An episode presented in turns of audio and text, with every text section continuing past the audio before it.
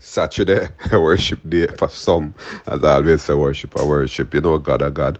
But look, wait for it, wait for it. You're on a knowledge break with Dr. Kenny White. I told you yesterday and even before that you'll hear something today that may surprise you, may surprise you. You might have heard about it, you might have known, and it's going to surprise you because mothers, yes. But remember, you know, there's the thing about um, paternal leaves I think it started in Jamaica and it's uh, uh, uh, around this, the world in the US here, um, some places that fathers can also get leave as it relates to to, um, um, childbirth.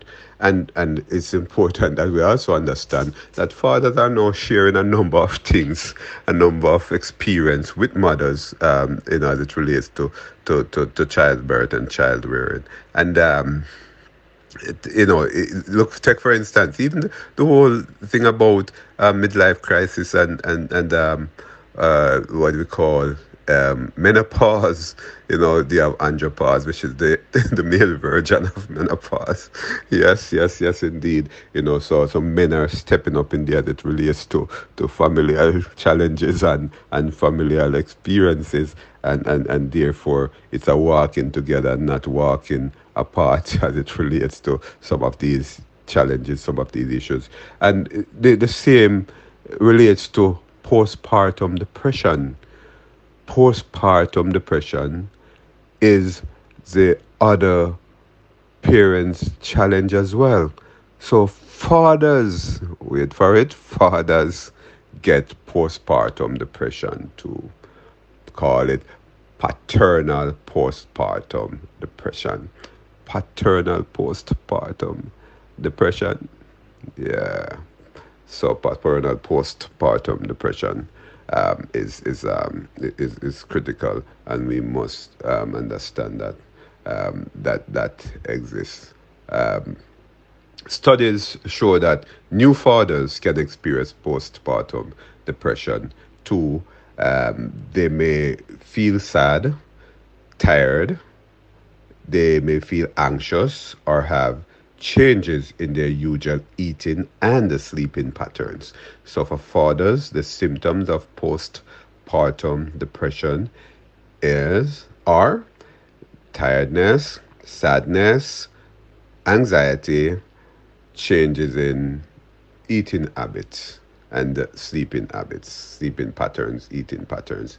They're the same symptoms that you know mothers with postpartum depression experience. Yeah, these symptoms that the fathers will have. What at risk fathers? What makes fathers at risk as it relates to postpartum depression? Fathers who are young, you know, under 30, um, perhaps under, under 25, 25 and under, have fathers who have history of depression, they are more susceptible to postpartum depression. Fathers who experience relationship challenges and uh, fathers who are struggling financially are most at risk for postpartum depression. You know, it's important for you to, as you listen all of this from Monday, to today, you wonder, how do I help a friend or a loved one? And that's critical in this discussion. Helping a friend or loved one with birth traumas, such as postpartum depression, postpartum psychosis, or baby blues. People with depression in general may not recognize or admit that they are depressed. Remember that. They may not be able to be aware of the, the, the signs and symptoms of depression in some cases.